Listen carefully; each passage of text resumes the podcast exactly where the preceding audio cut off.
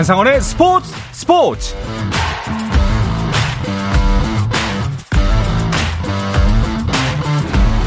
스포츠가 있는 저녁 어떠신가요? 아나운서 한상원입니다. 오늘 하루 이슈들을 살펴보는 스포츠 타임라인으로 출발합니다.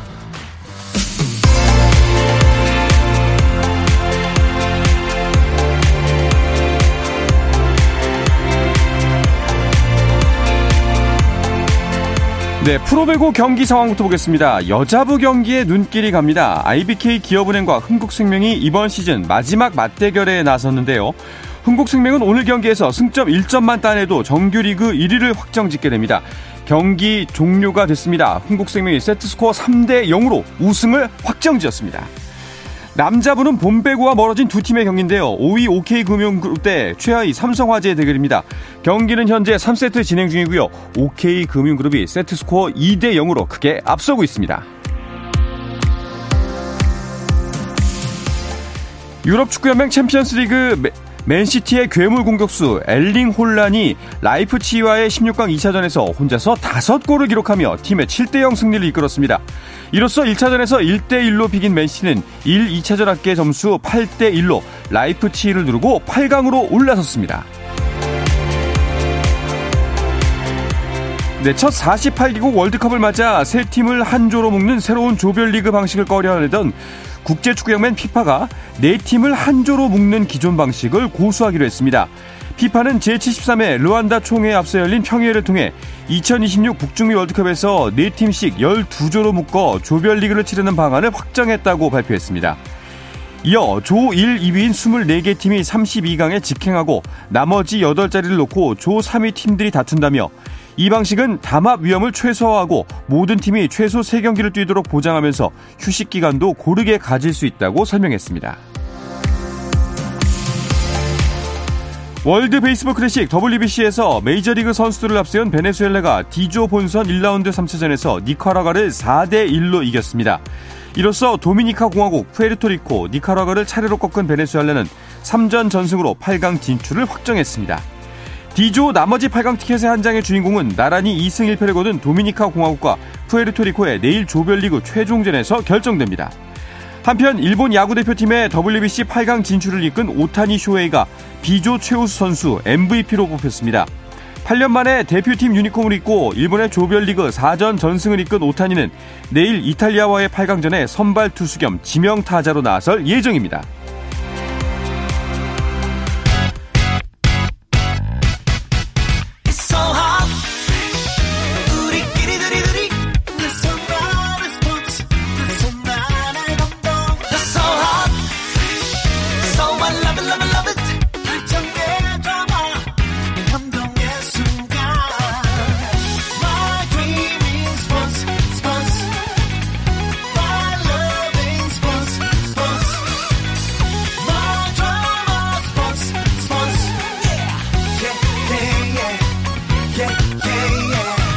스포츠 스포츠 Shout out to them people, people, people, people, people, people, people.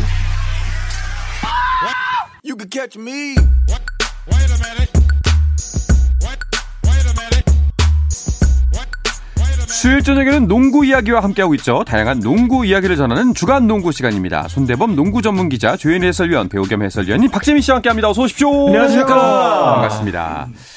뭐 그 오랜만에 뵈요. 제가 휴가도 다녀왔고 네. 뭐 WBC 특집도 있어가지고 한 달 만에 뵙는데 제가 너무 보고 싶었어요. 없는 동안 그렇게 신났다고. 너무 보고 싶어서 제가 저희가 진짜 어, 다 전해드렸습니다. 아유 어, 제가 없는 동안 그렇게 박수까지 치는 팀은 수요일팀이 유일했다. 네, 라고 전해드렸거든요. 네, 전 지금도 아쉽습니다. 네, 아. 그러니까요. 선대원 위원은 기립박수를. 그러니까요. 아 이게 이야기가 흘러 들어가는 그럼요. 거요. 네. 아, 놀랍네요. 네. 여기도 귀가 있으니까. 아, 그래도 지금 마음 편합니다. 그렇죠. 네 네. 그런데 그럼요. 어쩌죠? 이제부터 제가 계속합니다. 아, 네. 아, 그건 아, 저희가 좋죠. 원하던 마음입니다. 식구 같습니다. 알겠습니다. 주간 농구 하여간에 오랜만입니다. 그 네. 묵혀왔던 이야기들을 좀 많이 꺼낼까 하는데요. 어, 요즘 손대범 기자는 WKB의 플레이오프 때문에 바쁘시다면서요? 네, 이제 여자 프로농구가 마지막을 향해 달려가고 있습니다. 3월 11일에 플레이오프를 시작해가지고 이제 챔피언 결정전 두 팀이 결정이 됐죠. BNK 썸과 우리은행 간의 대결이 이제 주말부터 시작됩니다. 네. 자, 플레이오프 진행 상황, 그간에 있었던 일들을 손대범 해설위원이 간단하게 정리를 해 주시죠. 네, 정규리그 우승팀인 우리은행이 1번 시드로 올라서 4위 팀 신한은행을 2대 0으로 꺾었고요. 네. 2위 BNK 썸은 3위 신한은행을 2대 0으로 꺾으면서 이 창단 후 처음으로 또 챔피언 결정전에 올랐습니다. 그래서 음. 결과적으로는 우리은행과 BNK 썸이 챔피언 결정전 자리를 놓고 다투게 됐습니다. 그렇습니다. BNK의 사령탑 박정원 감독도 정말 의미 깊은 역사를 만들어냈어요. 네, 그렇습니다. 이제 97년 여자 프로농구가 출범한 이후에 여자 감독이 딱 4명이었습니다. 네. 아, 그런데 팀을 챔프전으로 이끈 이는 박정원 감독이 처음이고 이 플레이오프 첫 승, 플레이오프 시리즈 첫 승도 박정원 감독의 몫이 됐습니다. 그리고 BNK 썸은 어, 올 시즌의 2위, 지난 시즌 4위, 그리고 지지난 시즌 6위, 그리고 4년 전 시즌 5위. 그러니까 5위, 6위, 4위, 2위로 매 시즌 성장했거든요. 네. 예, 그리고 또 이 BNK가 창단 이후에 처음으로 챔피언 결정전에 진출을 했고 어, 박정은 감독과 BNK 썸이 어, 이 챔피언 결정전 진출을 확정했던 곳이 용인이었습니다. 어. 근데 박정은 감독이 이제 10년 전에 은퇴했던 곳이거든요. 아. 예, 그래서 여러모로 좀 어, 의미도 있고 예, 또 역사도 깊었던 예, 그런 한 판이었습니다. 롯데 팬으로서 이렇게 부산 팀 중에 이렇게 꾸준히 성장했던 팀이 있었나요? 음 무슨 얘기하시나요? 네. 저는 뭐 자이언츠 팬으로서 네. 네, 제 몸에는 자이언츠의 피가 흐르고 있습니다.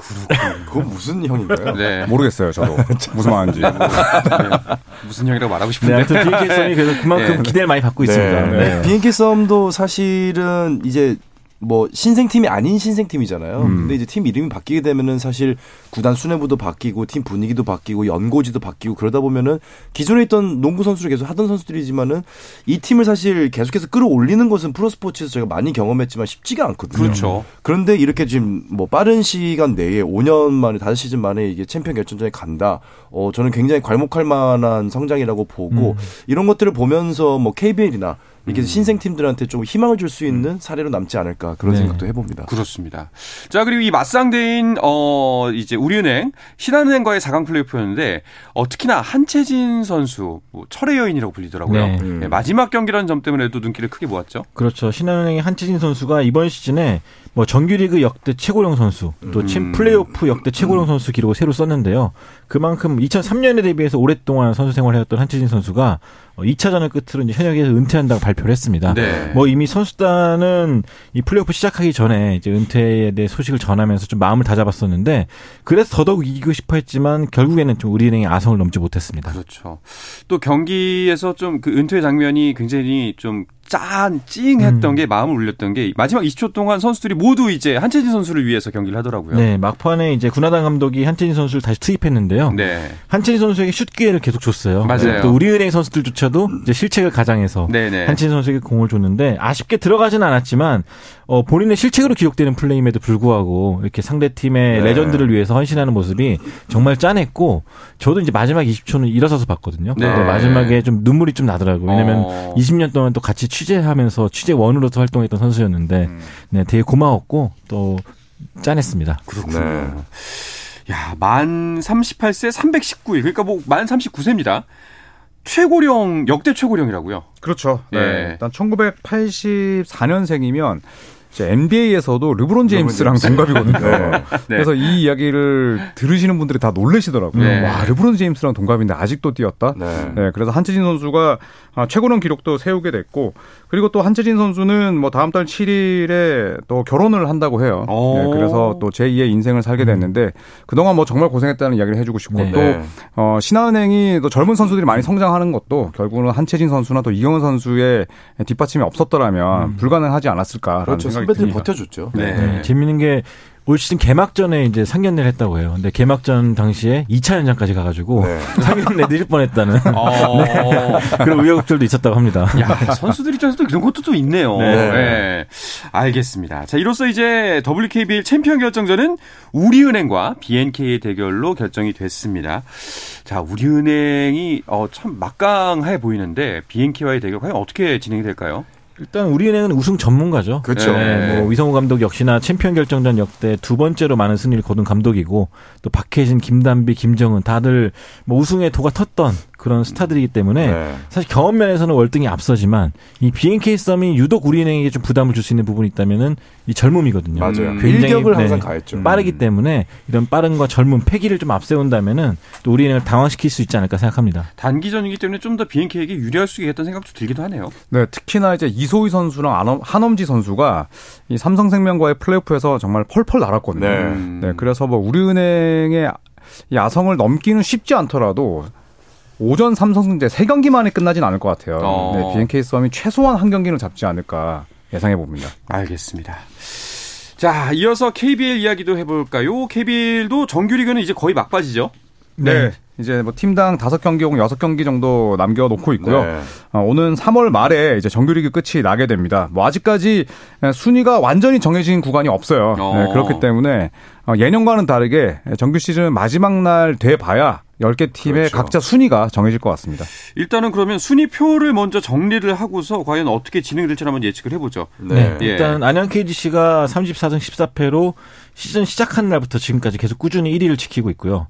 LG와 SK가 그 뒤를 바싹 쫓고 있습니다. 현대모비스가 어, 최근 다소 주춤했는데 4위에 머물러 있고요. 고양 캐롯이 26승 22패로 5위. 그리고 전주 KCC와 KT가 그 뒤를 쫓고 있습니다. 원주 DB와 한국가스공사가 17승씩을 거두면서 8위와 9위에 있고요. 삼성이 유일하게 이제 플레이오프 탈락이 확정된 팀인데 음. 어, 13승 34패로 두 시즌 연속 최하위가 결정이 됐습니다. 그렇군요. 승차가 거의 안 나기 때문에 네. 다섯 경기 여섯 경기 남은 남겨놓은 상황에서 지금 순위가 바뀔 가능성이 있는 곳은 사실상 1, 2, 3, 4위 팀들이 조금 바뀔 가능성이 음, 있고요. 그렇죠. 5위의 고양 캐롯은 지금 바로 윗 팀하고는 세 경기, 아래 팀하고는 네 경기 차이가 나기 때문에 거의 5위가 확정이라고 치면 이제 6위, 7위 싸움이 지금 이제 또 네. 치열합니다. 캐롯은 또 세상과 싸우고 있죠. 네. 네, 빨리 이제 제배 가입비를 빨리 내야 되는데 네, 네. 아직까지 이제 해결이 안 된 걸로 알고 있는데 네. 뭐그 이야기도 좀더 나눠보도록 하겠습니다. 지금은 고양 캐롯 대 전주 KCC의 경기가 진행 중입니다. 아까 말씀드린 어 6위 7위 싸움 굉장히 치열할 수밖에 없는 대결이죠. 자 6위 KCC는 좀 빨리 달아나야겠어요. 네. KCC가 캐롯을 꺾었습니다. 네, 어. 네. 76대 67로 승리를 따냈는데 자, 오늘 승리로 KCC는 KT와 승차를 두 경기 반으로 벌리게 됐고요.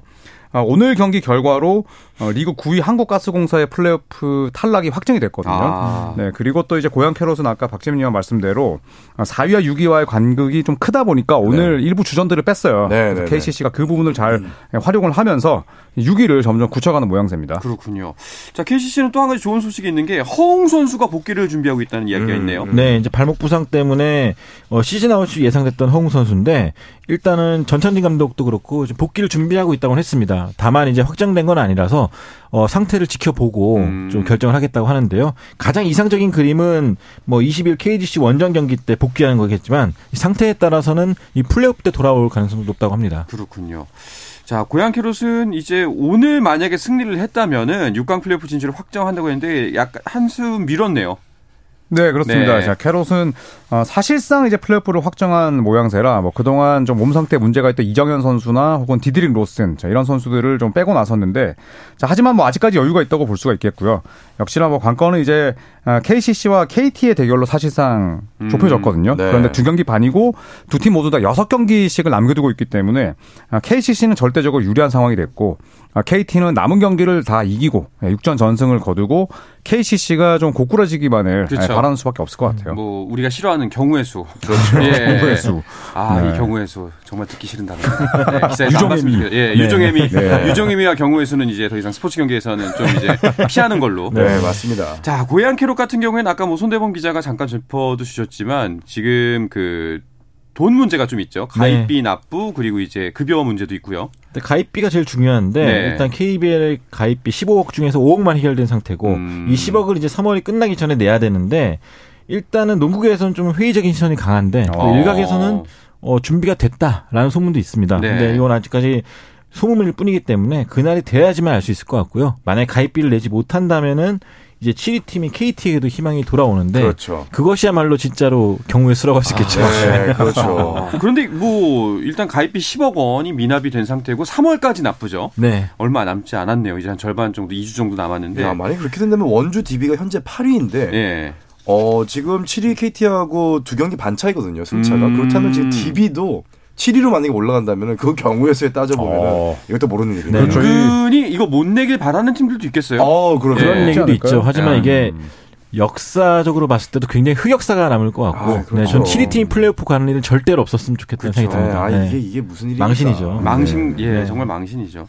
고- 현재 고양기로 선수들의 급여는 정상적으로 나오고 있나요? 어, 일단은 모기업인 대우조선해양건설로부터는 지원이 끊긴 상태예요. 음. 어, 그래서 좀 지, 급여가 매달 늦고 있다고 하고 있고요. 또 고액 연봉 선수들이 특히나 이제 큰 손해를 보고 있습니다.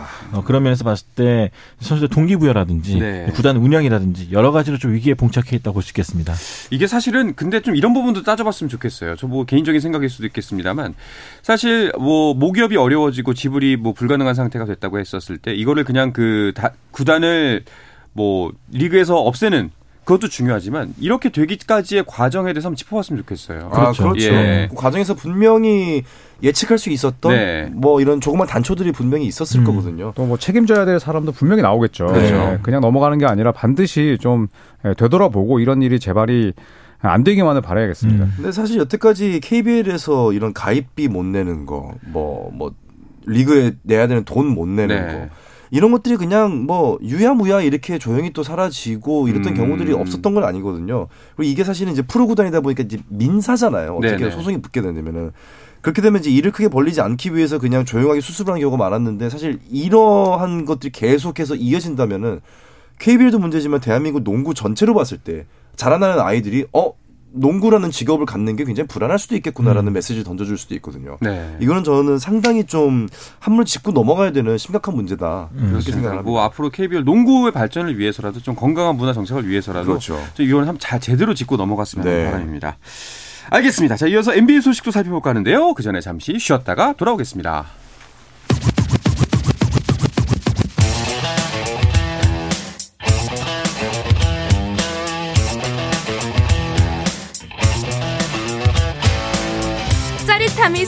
시간 한상원의 스포츠 스포츠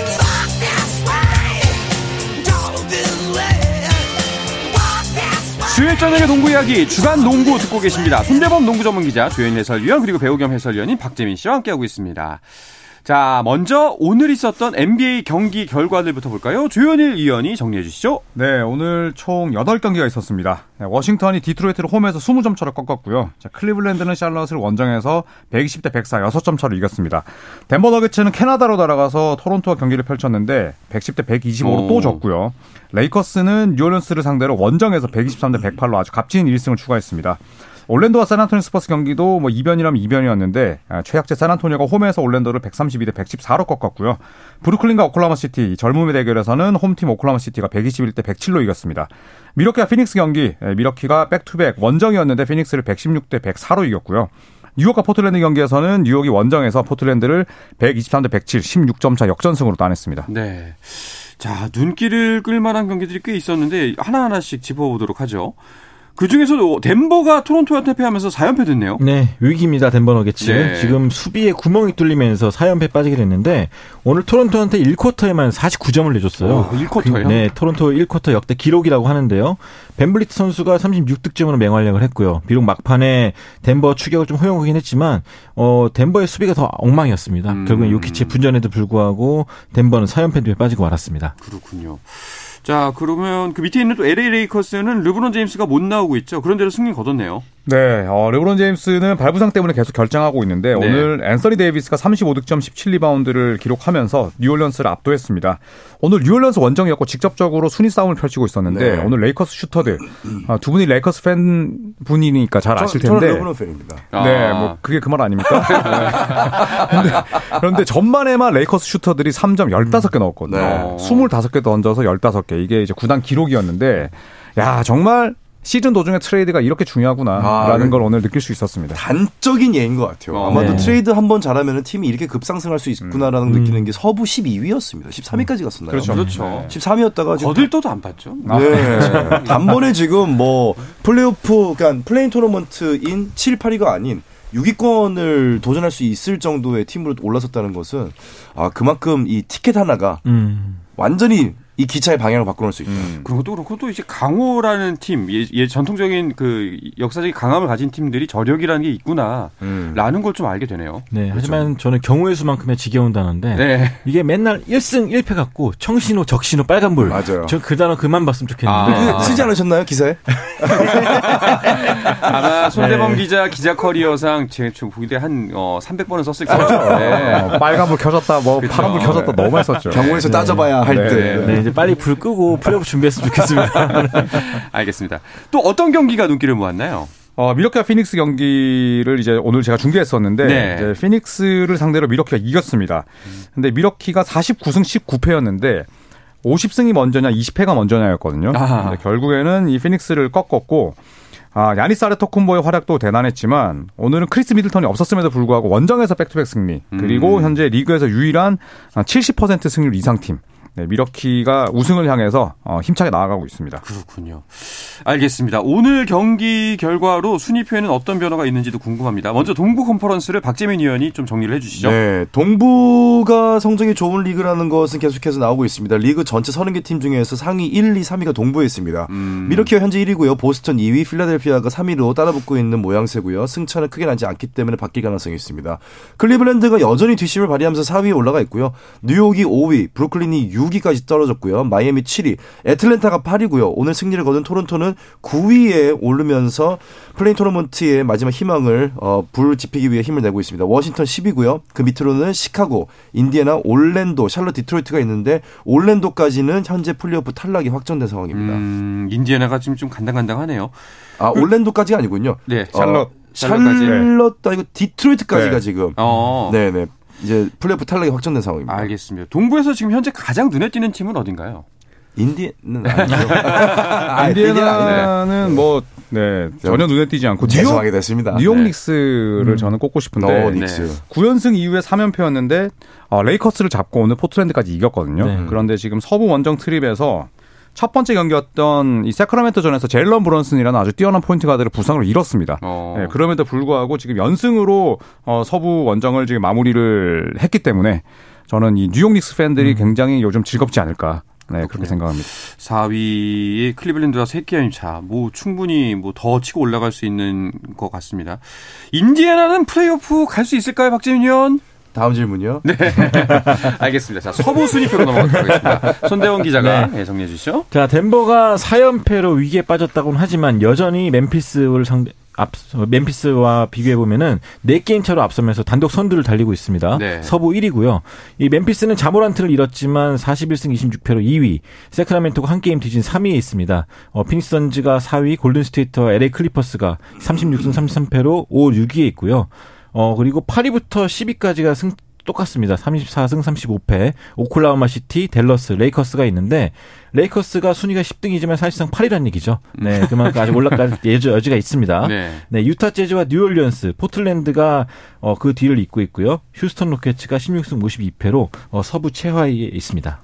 서부는 정말 이 순위가 뭐 한 일주일 사이에 완전 확확 바뀔 수 있겠는데요? 네. 예. 그렇죠. 네, 4위부터 12위까지 어, 총 9팀이 있는데 승차가 4경기 차이밖에 안 되거든요. 네. 그래서 어, 짧은 연패라 할지라도 뭐 바로 순위가 미끄러질 수밖에 없겠고 또 무엇보다 내일 이 골든스테이트 워리어스와 LA 클리퍼스 똑같이 36승 33패를 기록하고 있는 두 팀이 맞대결을 펼치거든요. 그래서 이제 서부 컨퍼런스에서는 뭐 같은 컨퍼런스 혹은 같은 디비전 맞대결이 아주 치명적으로 작용할 수밖에 없습니다. 그렇죠. 네. 자, 근데 뭐 덴버 일단 1위 덴버를 살펴보면은 4연패 빠진 덴버 입장에서는 멤피스보다 새크라멘토가 더 무서울 것 같아요, 지금 현재. 그렇죠. 예, 이렇게 치고 올라올 줄은 다들 몰랐을 것 같아요. 네, 멤피스야 뭐 이제 모란트가 뭐 빠져 있죠. 본의 아니게 빠져 있다 보니까 좀 앞으로가 좀 위태로워진 반면에 새크라멘토는 큰 부상자 없이 순항하고 있습니다. 무엇보다도 이제 최근에 이제 금주의 선수에 뽑혔던 도만타스 사보니스 선수가 맹활약을 펼치고 있고요. 덕분에 디애런 팍스 역시 좀 역시 부담을 덜고 경기를 잘 운영해주고 있습니다. 또 외곽에 있는 허터 선수도 잘해주고 있고 이렇게 기세가 워낙 좋다 보니까 어, 팬들도 다시 늘었고요. 뭐 최근에 새크라멘토 음. 홈 경기를 보면은 음. 엄청 시끌벅적합니다. 어. 그만큼 성적도 좋다 보니까 어, 상위권 팀인 덴버 너게츠를 많이 위협하고 있습니다. 그렇네요. 알겠습니다. 지난 한 주간 NBA 소식들 쭉 보면서 사실 한 달 동안 이제 주간 농구를 저는 못 전해드렸기 때문에 혹시 좀 그 사이에 있었던 뭐 선수들 관련 이슈 같은 게 있을까요? 일단 뭐 자모란트가 제일 크죠. 네. 크죠. 총기 사건으로 지금 무기한 아웃인데 음. 정규 시즌에 나서지 못할 것이라는 평가가 지배적입니다. 네. 그런데 사실 지난 시즌에도 멤피스는 모란트 없을 때 오히려 승률이 더 좋았고 오. 올 시즌에도 잠깐 흔들렸다가 지금 또 3연승이거든요. 그래서 이 멤피스 팬들이나 또 구단 수뇌부가 뭐 이런 사건으로 모란트를 떠나보낼 일은 없지만 음. 모란트 본인도 좀 생각을 해봐야 될 문제 아닐까. 네. 어, 나 없이도 팀이 잘 돌아가고 내가 정말 말도 안 되는 이런 짓을 저질렀구나. 네. 좀 이런 반성이 필요하지 않을까 싶어요. 저는 브루클린을 떠난 두 선수 KD와 카이리 어빙도 네. 어, 굉장히 좀 안타까운 행보를 이어가고 있다. 음. 뭐 KD 같은 경우는 연습 도중에 워밍업 도중에 발목이 돌아가면서 지금 부상으로 이제 빠져 있고요. 카이리 어빙도 어쨌거나 부상으로 지금 빠져 있는 상태에서 어, 집을 옮겼는데 어, 집 떠나면 고생이다. 이런 느낌을 또 갖고 있습니다. 네. 손대문 기자는 어떤 뭐 소식 없나요?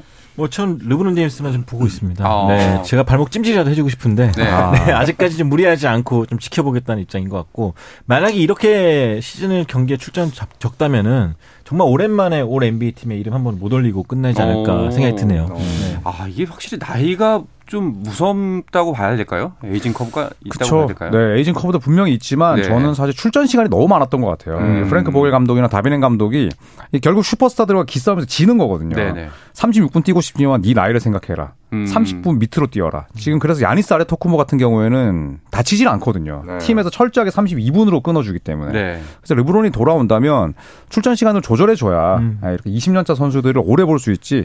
아 이걸 혹사시켜서는 곤란할 것 같아요. 느낌상으로는 근데 플레이오프를 올라간다는 것을 가정하에 컨디션 조절을 미리 하고 있는 게 아닌가라는 느낌도 저는 어. 있어요. 음. 네. 사실 근데 그 몸만 보면은 이 사람이 과연 노장인가 싶을 정도로 아, 여전히 그렇죠. 무섭습니다. 네, 맞습니다. 네. 격투기라도 될 것 같아요. 네.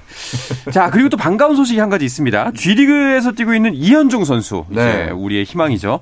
근황도 궁금한데요. 새로 들어온 소식 있나요? 네, 현재 NBA 하부리그인 G리그에서 산타크루즈 워리어스 소속으로 뛰고 있습니다. 지난 두 경기에서 DNP 출전하지 못했는데 세 경기 만에 코트를 밟았습니다. 음. 12일 홈에서 열렸던 웨스체스터 닉스와의 경기에서 14분을 뛰면서 2득점 4리바운드를 기록을 했는데요.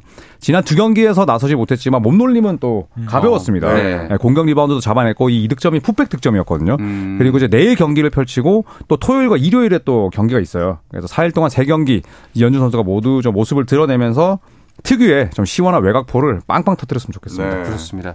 이현준 선수 뭐 부상도 있었고 또 거기서 회복해서 이제 G리그에서 활약하고 있으니까 네. 여기서 좀 소식을 많이 좀 봤으면 좋겠어요. 네. 이제 이- 시작이죠. 네, 예. 이제는 음. 시작이고 이제는 증명해야 되는 시간이니까요. 네. 뭐 부담을 너무 안 느끼지는 말고 좋은 성적이 들려왔으면 좋겠습니다. 네, 응원하고 있겠습니다. 자, 이야기를 끝으로 이번 주 주간 농구는 마치도록 하겠습니다. 손대범 농구 전문 기자, 조현일 해설위원, 배우 겸 해설위원인 박재민 씨와 함께 했습니다. 세 분 고맙습니다. 감사합니다. 네, 내일도 저녁 8시 30분에 뵙겠습니다. 한상원의 스포츠 스포츠!